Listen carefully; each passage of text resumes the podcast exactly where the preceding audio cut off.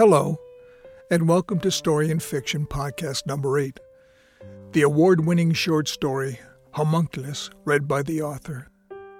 The time is late 19th century, the place Barnum and Bailey's circus on tour just 10 years after the Civil War. Didi, one of the performing dwarves, falls in love with Laszlo, the five foot one trapeze sensation, and rejects the amorous attention of her attendant. She learns about the value of true love when she succumbs to lust that blinds her reasoning. I'm Bill Coles, your host, so let's get started. Homunculus by William H. Coles. Didi sits on a three legged stool on the stage in a sideshow tent.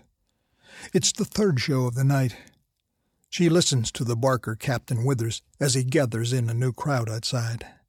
Dee Dee, the dynamic dwarf, the doll of the Midway.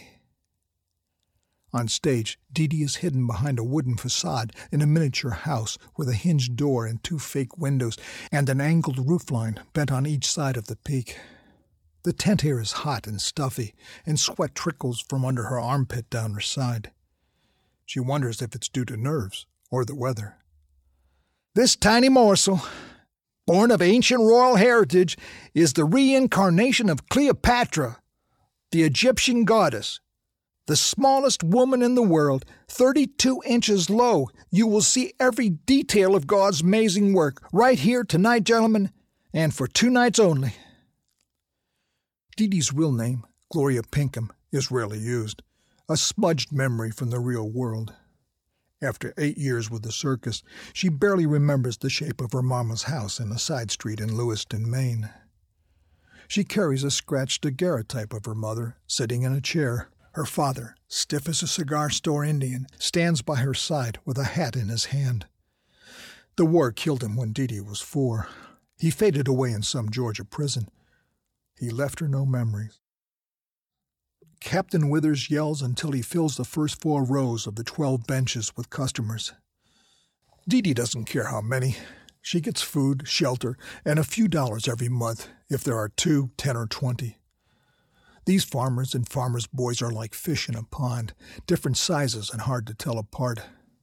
They've never been more than 20 miles from their mothers or wives, and they clump together like curdled cream to gawk at something from far away. She sees in their gaze how they undress her, their curious glares often speckled with desire. She loves to be wanted, and she wants to be loved. But she hates pity. When she sees it in a sucker's eyes, she looks away and pretends it's not there. Captain Withers signals those inside when he yells, Hey, you're lucky, my friends. The show is just starting. And he blows his whistle. Didi opens the hinged door in the house facade and steps out onto the stage that dances with the shadows of four flickering torches. Wisps of smoke cloud the air. Growls, shrieks, and cries pulse from the midway and dampen the scattered applause. The 18 by 12 foot stage, with collapsible support beams, rises three feet above the ground. The front is slightly lower than the back, and there is barely enough room for the miniature dog cart in front of the dollhouse facade. To make Didi look smaller, the cart has oversized wheels and a single seat on a small frame. Didi mounts the single step, sits on the seat, and waves. She wants them to enjoy her. She watches the face of the men and boys with the same intensity as they watch her. Men mystify her. Didi wants a husband to pamper, children to correct, a house to come home to, even if it's just during the winter when the circus doesn't travel. She dreams of Laszlo, the Hungarian trapeze artist. Rudy, the daring dwarf, handles Terry the terrier, who is harnessed to the front of the cart. With a leash, Rudy leads the dog through a tight figure of eight journey around the stage. Then Didi steps down. Rudy picks up a half sized banjo from behind the house facade and strums. Didi sings a song Wandering in the garden of my mother's withered roses. When Rudy signals with his hand, Terry wags his tail. Didi unhooks her gown and it falls away. Rudy dashes to collect it. Terry barks. Didi wears a see through costume over white undergarments that resemble a nightgown and glitters with sequin trim. Her breasts swell in the golden silk of the fabric. Dee pulls up the hem, shows her baby like ankle, part of her stubby leg. She climbs back into her dog cart carriage, holding her nightgown so that much of her backside is exposed. Seated, she crosses her legs so the dress rides up her thighs, and Rudy comes over and kisses her on the cheek. Off they go, off the stage, behind the facade. The act takes less than five minutes. As Rudy and Dee Dee leave the stage, Billy Batten, the full size sideshow buffoon, walks up and down the rows of spectators, whispering, You gentlemen want to see Dee Dee's thing? Her woman stuff? Over there. Billy collects additional money and points to the tent flap where gentlemen go, one at a time, into a booth the size of a one hole outhouse. In the dark, a two inch diameter hole glows weakly from candlelight on the other side. It's on the back wall, about four feet from the ground, and easy to find. With one eye pressed to the hole, a customer sees Dee Dee's feminine parts. They are perched on a table covered with purple red velvet drapes, mounted to suggest that Dee is lying on her back, with her knees raised and her legs spread apart. The edge of the drape can't quite cover a little piece of gold cloth with sequins, the same cut of cloth as Dee's gown. Between the two leg mounds is a slit the size of the spine of a small hymnal that reveals moist flesh poorly illuminated by two candles in glass hurricane shades on the side table. These are really the private parts of a freshly killed lamb. In the dressing tent, Dee Dee is folding up her white dress to place it in the trunk with her golden gown when Captain Withers grabs her by the arm. Tell Rudy one more show. We ain't finished. You talk too much for a runt. Dee Dee wishes Captain Withers would drop dead. She hates his voice. She hates his yellow teeth and his breath that stinks like the floor of a chicken coop. And she hates what he makes up about her. About her savage beginnings. About how all the dwarves crave her. And she's 34 inches, not 32. One time in Indiana, when Dee Dee tried to run away to marry a barber's son, Captain Withers whipped her. Rudy stamps his feet when she tells him about the show. It's something a full grown man wouldn't do, and she feels embarrassed for Rudy and for herself. It's not fair, he says. Of course it's not fair. It's not fair being some shrunk up freak either. After the last show, Rudy helps Dee Dee fold her costumes. He walks her back to the wagon where six of the thirteen circus dwarves sleep. Rudy touches Dee Dee's bare arm and tries to hold her hand, but she takes it away. Let's get out of here, he says. You and me. Oh, Dee Dee laughs. He's a funny little man, always dreaming the impossible. His only skills are making Terry the Terrier do its tricks and making people smile with his curious thoughts. And he wants to hold her in the night, he says, forever, and keep her warm when the drafts sneak in through the boards of the wagon. Rudy stops her near the utility wagon. He grabs her shoulders and turns her small body toward him. His wide face is round with teeth that are too big and lips too small to hide them.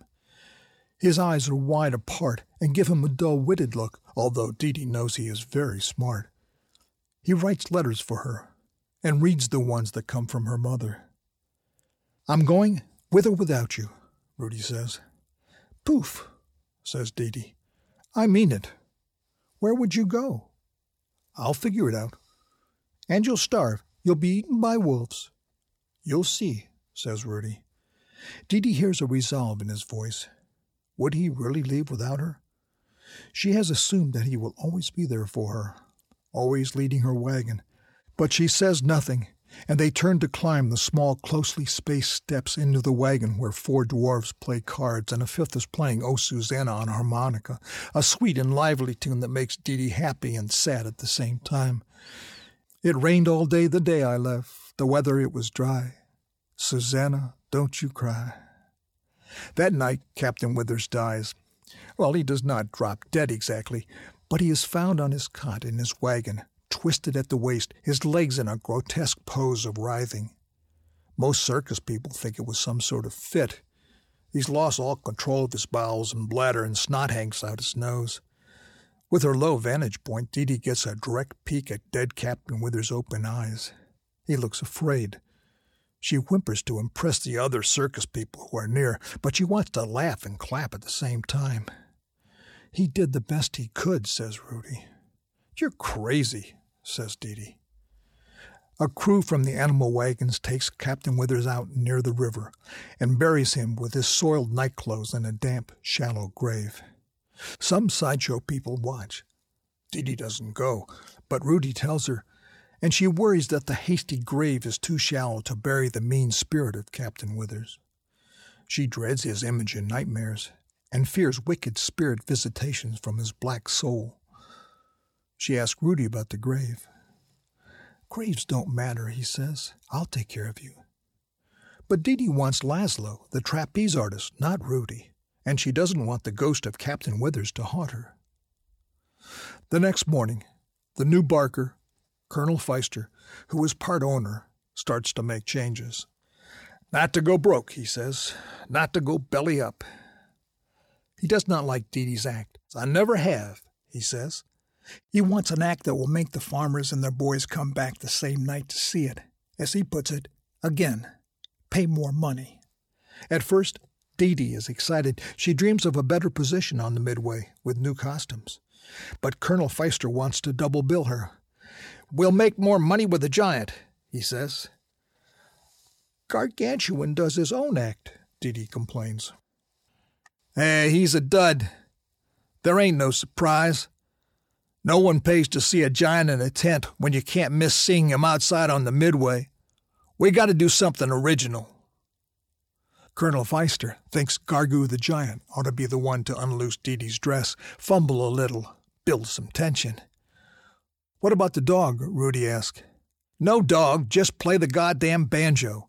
And change that stupid song. Get one of them nigger tunes. Gargoo the giant is slow to think. Why you want to change the act? he asked when he looks down on Dee Dee, Rudy, and Colonel Feister. Dee Dee thinks if she's got the share billing, she'd rather be in the big tent with Laszlo. I could work with Laszlo and the trapeze family, she said to Colonel Feister. That's stupid. Ain't no runts in the big tent. We work with the clowns, Rudy replies. Eh, that's different, says Colonel Feister. Uh, can't we wait for winter quarters? says Dee Dee take some time to work things out.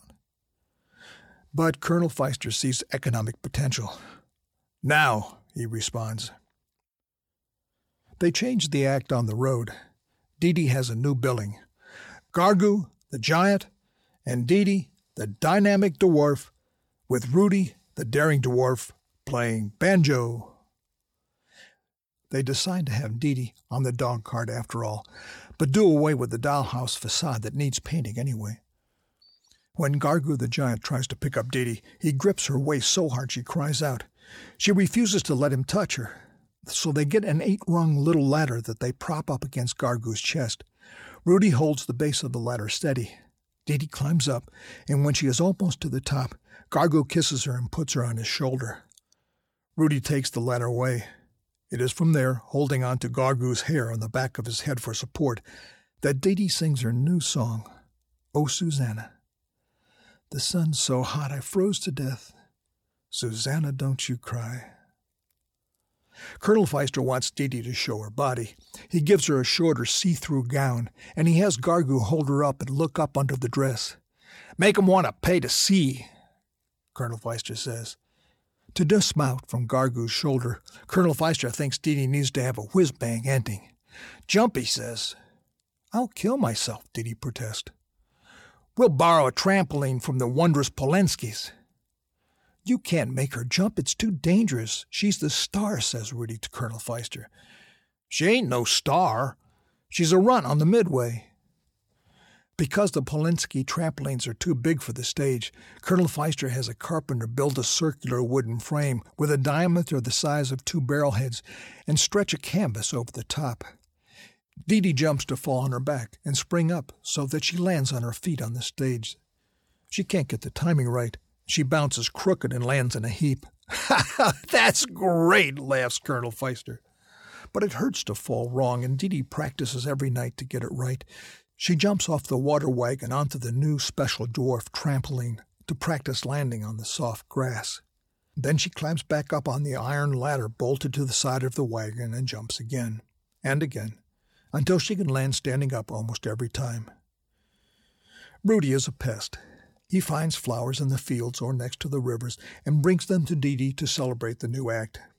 In the mess tent, he offers part of his apple pan dowdy to Dee Dee. He says he loves her. She smiles at his passion, but thinks he is short and ugly. She is ashamed of him. He is a joke of a man no one could love.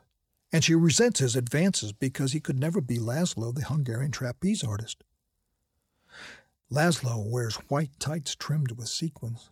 Although he is barely five feet tall, he has wide shoulders and strong arms that hang down, each bent like a tightly strung bow. On each arm, a bicep bulges big as a potato. His black hair is cut short, and his small ears are low on his skull. His eyes are dark and close together. He is clean shaven, except for a thin mustache, and he has a big smile and good teeth that are only a little uneven in spacing. He flies through the air, and the crowds hush so that Dee Dee fears they might hear her heart racing. Every unmarried girl likes him. A lot of marrieds, too. Many of them give themselves to him, hoping he will marry them. Dee knows that Katuma, the Catwoman, and Rhonda, who is the second billing for the Flying Roland's horse riding act, both had to get their babies stopped. Laszlo's babies. Dee is sure that Laszlo could love her if he knew her. Big people have loved little people. She's heard of long, happy lives together. And Laszlo isn't that big. He just needs to get to know her. And isn't she pretty? Doesn't she have long hair that flows to her waist? He could comb it for her. She could sew his costumes. They could have a house somewhere with china plates. She has a plan. She hopes to talk to Laszlo alone, as if by accident. She will meet him after a show when he's going back to his family's wagon. She is smaller than a wagon wheel so that she can fit under many wagons without bending. She waits hidden in the shadow of a tent pole wagon every evening, for a time, when Laszlo might walk by alone on his way from the main tent. For two nights, he is with someone. Then the third night, he is alone, and she pops out and acts as if she's walking the other way. Hi, Laszlo. You did real good tonight. Ah, you think so? Laszlo says, and he smiles. You mighty cute down there on the edge of the center circle, he says. When she goes back to the wagon where the dwarves sleep, she smiles to herself and hums her new tune, Oh Susanna. Each night, Dee goes back under the wagon to wait for accidental time with Laszlo. When Dee and Laszlo are alone, she tells him how accomplished he is, and she makes him laugh with stories about little Rudy and Rudy's silly ways. In the tent where Madame Fortuna does her seances to talk with the dead, Dee climbs into the red velvet upholstered chair used for soul seekers Madame Fortuna is Dee's big friend, and Dee talks to her often about Laszlo, about making a family. I love him, Dee says. Ah, what is love? Schenectady-born Madame says in her European accent that Dee wishes she could learn. Dee practices alone, away from the others, dreaming she might have a real speaking part in the act some day. Laszlo has an accent. I want to be his wife, Dee says. Madame Fortuna takes off her turban and shakes out her thin hair. It is black, streaked with gray. Hidden in a wash of French perfume, Dee smells a mixture of sweat, mold, and dead shellfish. Dee tells Madame about her meetings with Laszlo. Hey, you gotta make him want you, Madame Fortuna says. Dee thinks for a moment. He likes me, I know it. He's got to crave your body. Wake up in the night hot for your wares. You mean down there? Dee Dee nods to her private parts. Do you know a man can fit? I've heard. Madame Fortuna unties the sash that holds her robe. Her large breasts hang loose, ballooning her undershirt. I mean, did you make love to a big man? Did it work? Dee Dee does not speak. She does not want to say she has never made love to any man, big or small. Being with a man hurts me, Dee Dee, and I ain't small by a long shot. Dee Dee squirms in her chair. She believes that when you love someone, it can never hurt. Madam clears the throat. I'd forget it. I can do it, Dee Dee blurts out. Look, honey, don't get mad. It just ain't possible.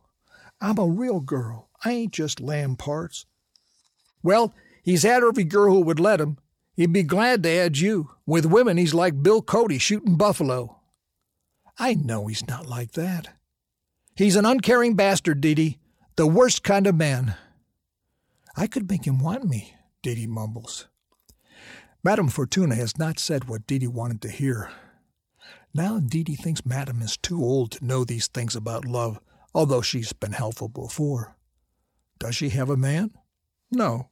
And besides, her tea leaves are tobacco, and she smells bad. Dee is so angry with Madame Fortuna she goes directly to Laszlo. She finds him practicing on a bar propped between wagons. Dee says she needs to talk to him. Of course, he smiles. Alone, says Dee. Later that night, she meets him behind the laundry wagon. She is there early, and he comes late. He slides down on the grass beside her and sits with his ankles crossed and his knees apart. Dee Dee tells him about the new act. She talks about Captain Withers dying before she says, Do you think I'm pretty? I think you exquisite, Laszlo says, and smiles down into her eyes. Could you love me, Laszlo? I love you, naturally. His accent seems thicker now. Really love me like a wife? Ah, that is the question. Of course it is the question, you oaf. It's what's important to me. You are a very pretty woman. But I'm too small, Dee pouts. No, no, you are very attractive. Desirable. Dee takes his hand, feels the calluses on his palm, rough like cured leather and harder than amber. Make love to me, Laszlo. You mean here? No, we'll go over near the edge of the woods. Laszlo squats to look into Dee's face. Ah, you mean it? Dee nods. She looks up into his eyes. He still grins, but she is sure he is not making fun of her. He seems interested. Curious, maybe. She wonders, wasn't this what she wanted? She reaches out to put her fingers on his lips. She feels the scratch of his waxed mustache. It is not possible, Laszlo asks. Of course it is possible. I've known lots of small people who love big people. We must be quick. Of course. Be sure no one knows. Ah, absolutely. I'll get a blanket, Laszlo says. Yes, yes, hurry, she says. As Dee waits, Laszlo finds a wash blanket on a line strung between two wagons. It is dark among the wagons, and he touches the blanket's lower edge to see if it is dry. He yanks it off the line. Together they walk. Dee Dee hurries to keep up. He reaches down and grabs her by the shoulders, lifts her. Put me down, Dee Dee says. Laszlo laughs. He walks a little faster. Dee Dee twists out of his grip, sputtering, and when she is free, she has to trot to keep up. Laszlo finds a dark spot and throws a blanket on the grassless patch of dirt under a tree. There is a late quarter moon and a faint glow from the cooking fires from the circus. She sees the musk blanket. From each corner she works to the center and smooths it as best she can. Laszlo has taken off his pants. Dee Dee looks away, embarrassed and afraid, and she sees the low branch of a tree move. It could not be the wind. Lie down, she says. Ah, no, uh, you. He still has on a tight shirt. He has kicked off his slippers. She fears his weight. Her bones are easy to break. I can't, she says. When he bends slightly, she thinks it is to find his pants to leave, and she is surprised that she feels relief. But Laszlo moves his pants off the blanket and lies down on his back. His member looks different, still hard, but pointing to his chin and pulsating a little. Dee Dee smiles because it looks silly. She takes off her dress, but keeps on her shoes. She presses her palms together to keep from shaking. She pulls her undershirt overhead and stands next to Laszlo, who is looking at the stars with his hands locked behind his head. She straightens her back so her breasts jut out a little more, and she moves a few steps toward him. Laszlo reaches up and touches her left breast, scratching her nipple with his rough skin. Dee senses his disappointment as he pulls away his hand. Did he expect more? She reaches over to take his organ in her right hand. Her stubby fingers can't get around it, so she uses both hands. It is warm, but not as hot as she expected, and she can feel the surge of Laszlo's heart pumping the blood into his organ. Damn it! Be careful, he says. What happened? she asks. It's tender sometimes, he says. Ain't you had it before? Dee Dee wonders why she feels dread instead of excitement. She tries to touch Laszlo carefully, standing next to him, barely needing to bend. She strokes his member with the tip of her finger. Ah, uh, you jump on, he says. Do you love me? Dee says, but he doesn't answer. She strokes him a few more times and he moans. He breathes hard. He tries to grab her breast, but he can't get a hold of the miniature mounds. He grips her arm, draws her closer to him. His member is still between her palms and it squirts like a cannon three times, she thinks, maybe four. She is so surprised she squeezes hard. He swats her hand away. I didn't. Sheet, says Laszlo. She wipes her hands on her hip, then picks up her nightshirt and cleans off each finger of her left hand. Dee tries to take his hand, but he jumps to his feet, puts on his pants, pulls the blanket from under her so that she tumbles down, hurting her shoulder. Laszlo, she says softly, but he is too far away to hear. Laszlo. She stays on the ground, rolls onto her back in the same position Laszlo waited for her. She rubs the sore shoulder until the pain is dull. She looks to the sky and the stars, follows the outline of the Big Dipper and Orion's belt. Some stars twinkle in pairs, like eyes watching. In a few minutes she is cold, and she rises to put on her clothes. Then she lies back down, still chilled, but not wanting to return to the cluster of wagons and tents. She watches the sky change, the moon covered by swirling clouds. She waits to go back until the sky is black and the fires among the wagons die to embers.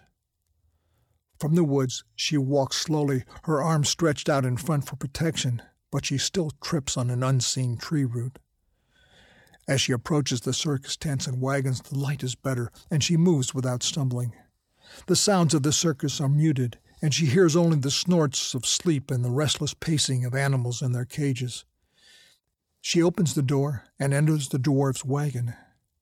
From the way they breathe, she knows they only pretend to be asleep.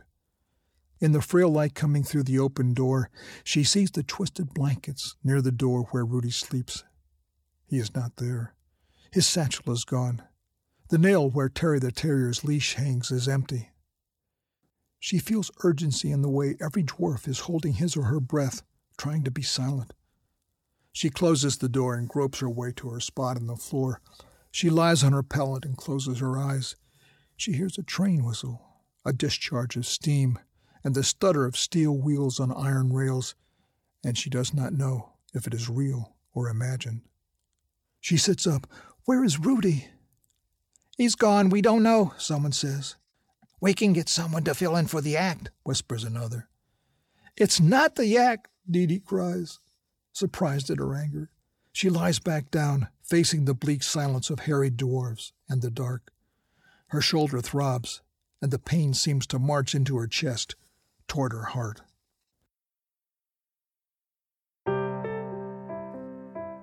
This story, and more than 35 others, can be enjoyed free online, as well as five novels at storyandliteraryfiction.com a website dedicated to providing resources for fiction writers. Resources that include essays, interviews, a blog, a newsletter, a workshop and tutorial, and much, much more. Thanks for listening, and goodbye. This podcast is a production of StoryandLiteraryFiction.com.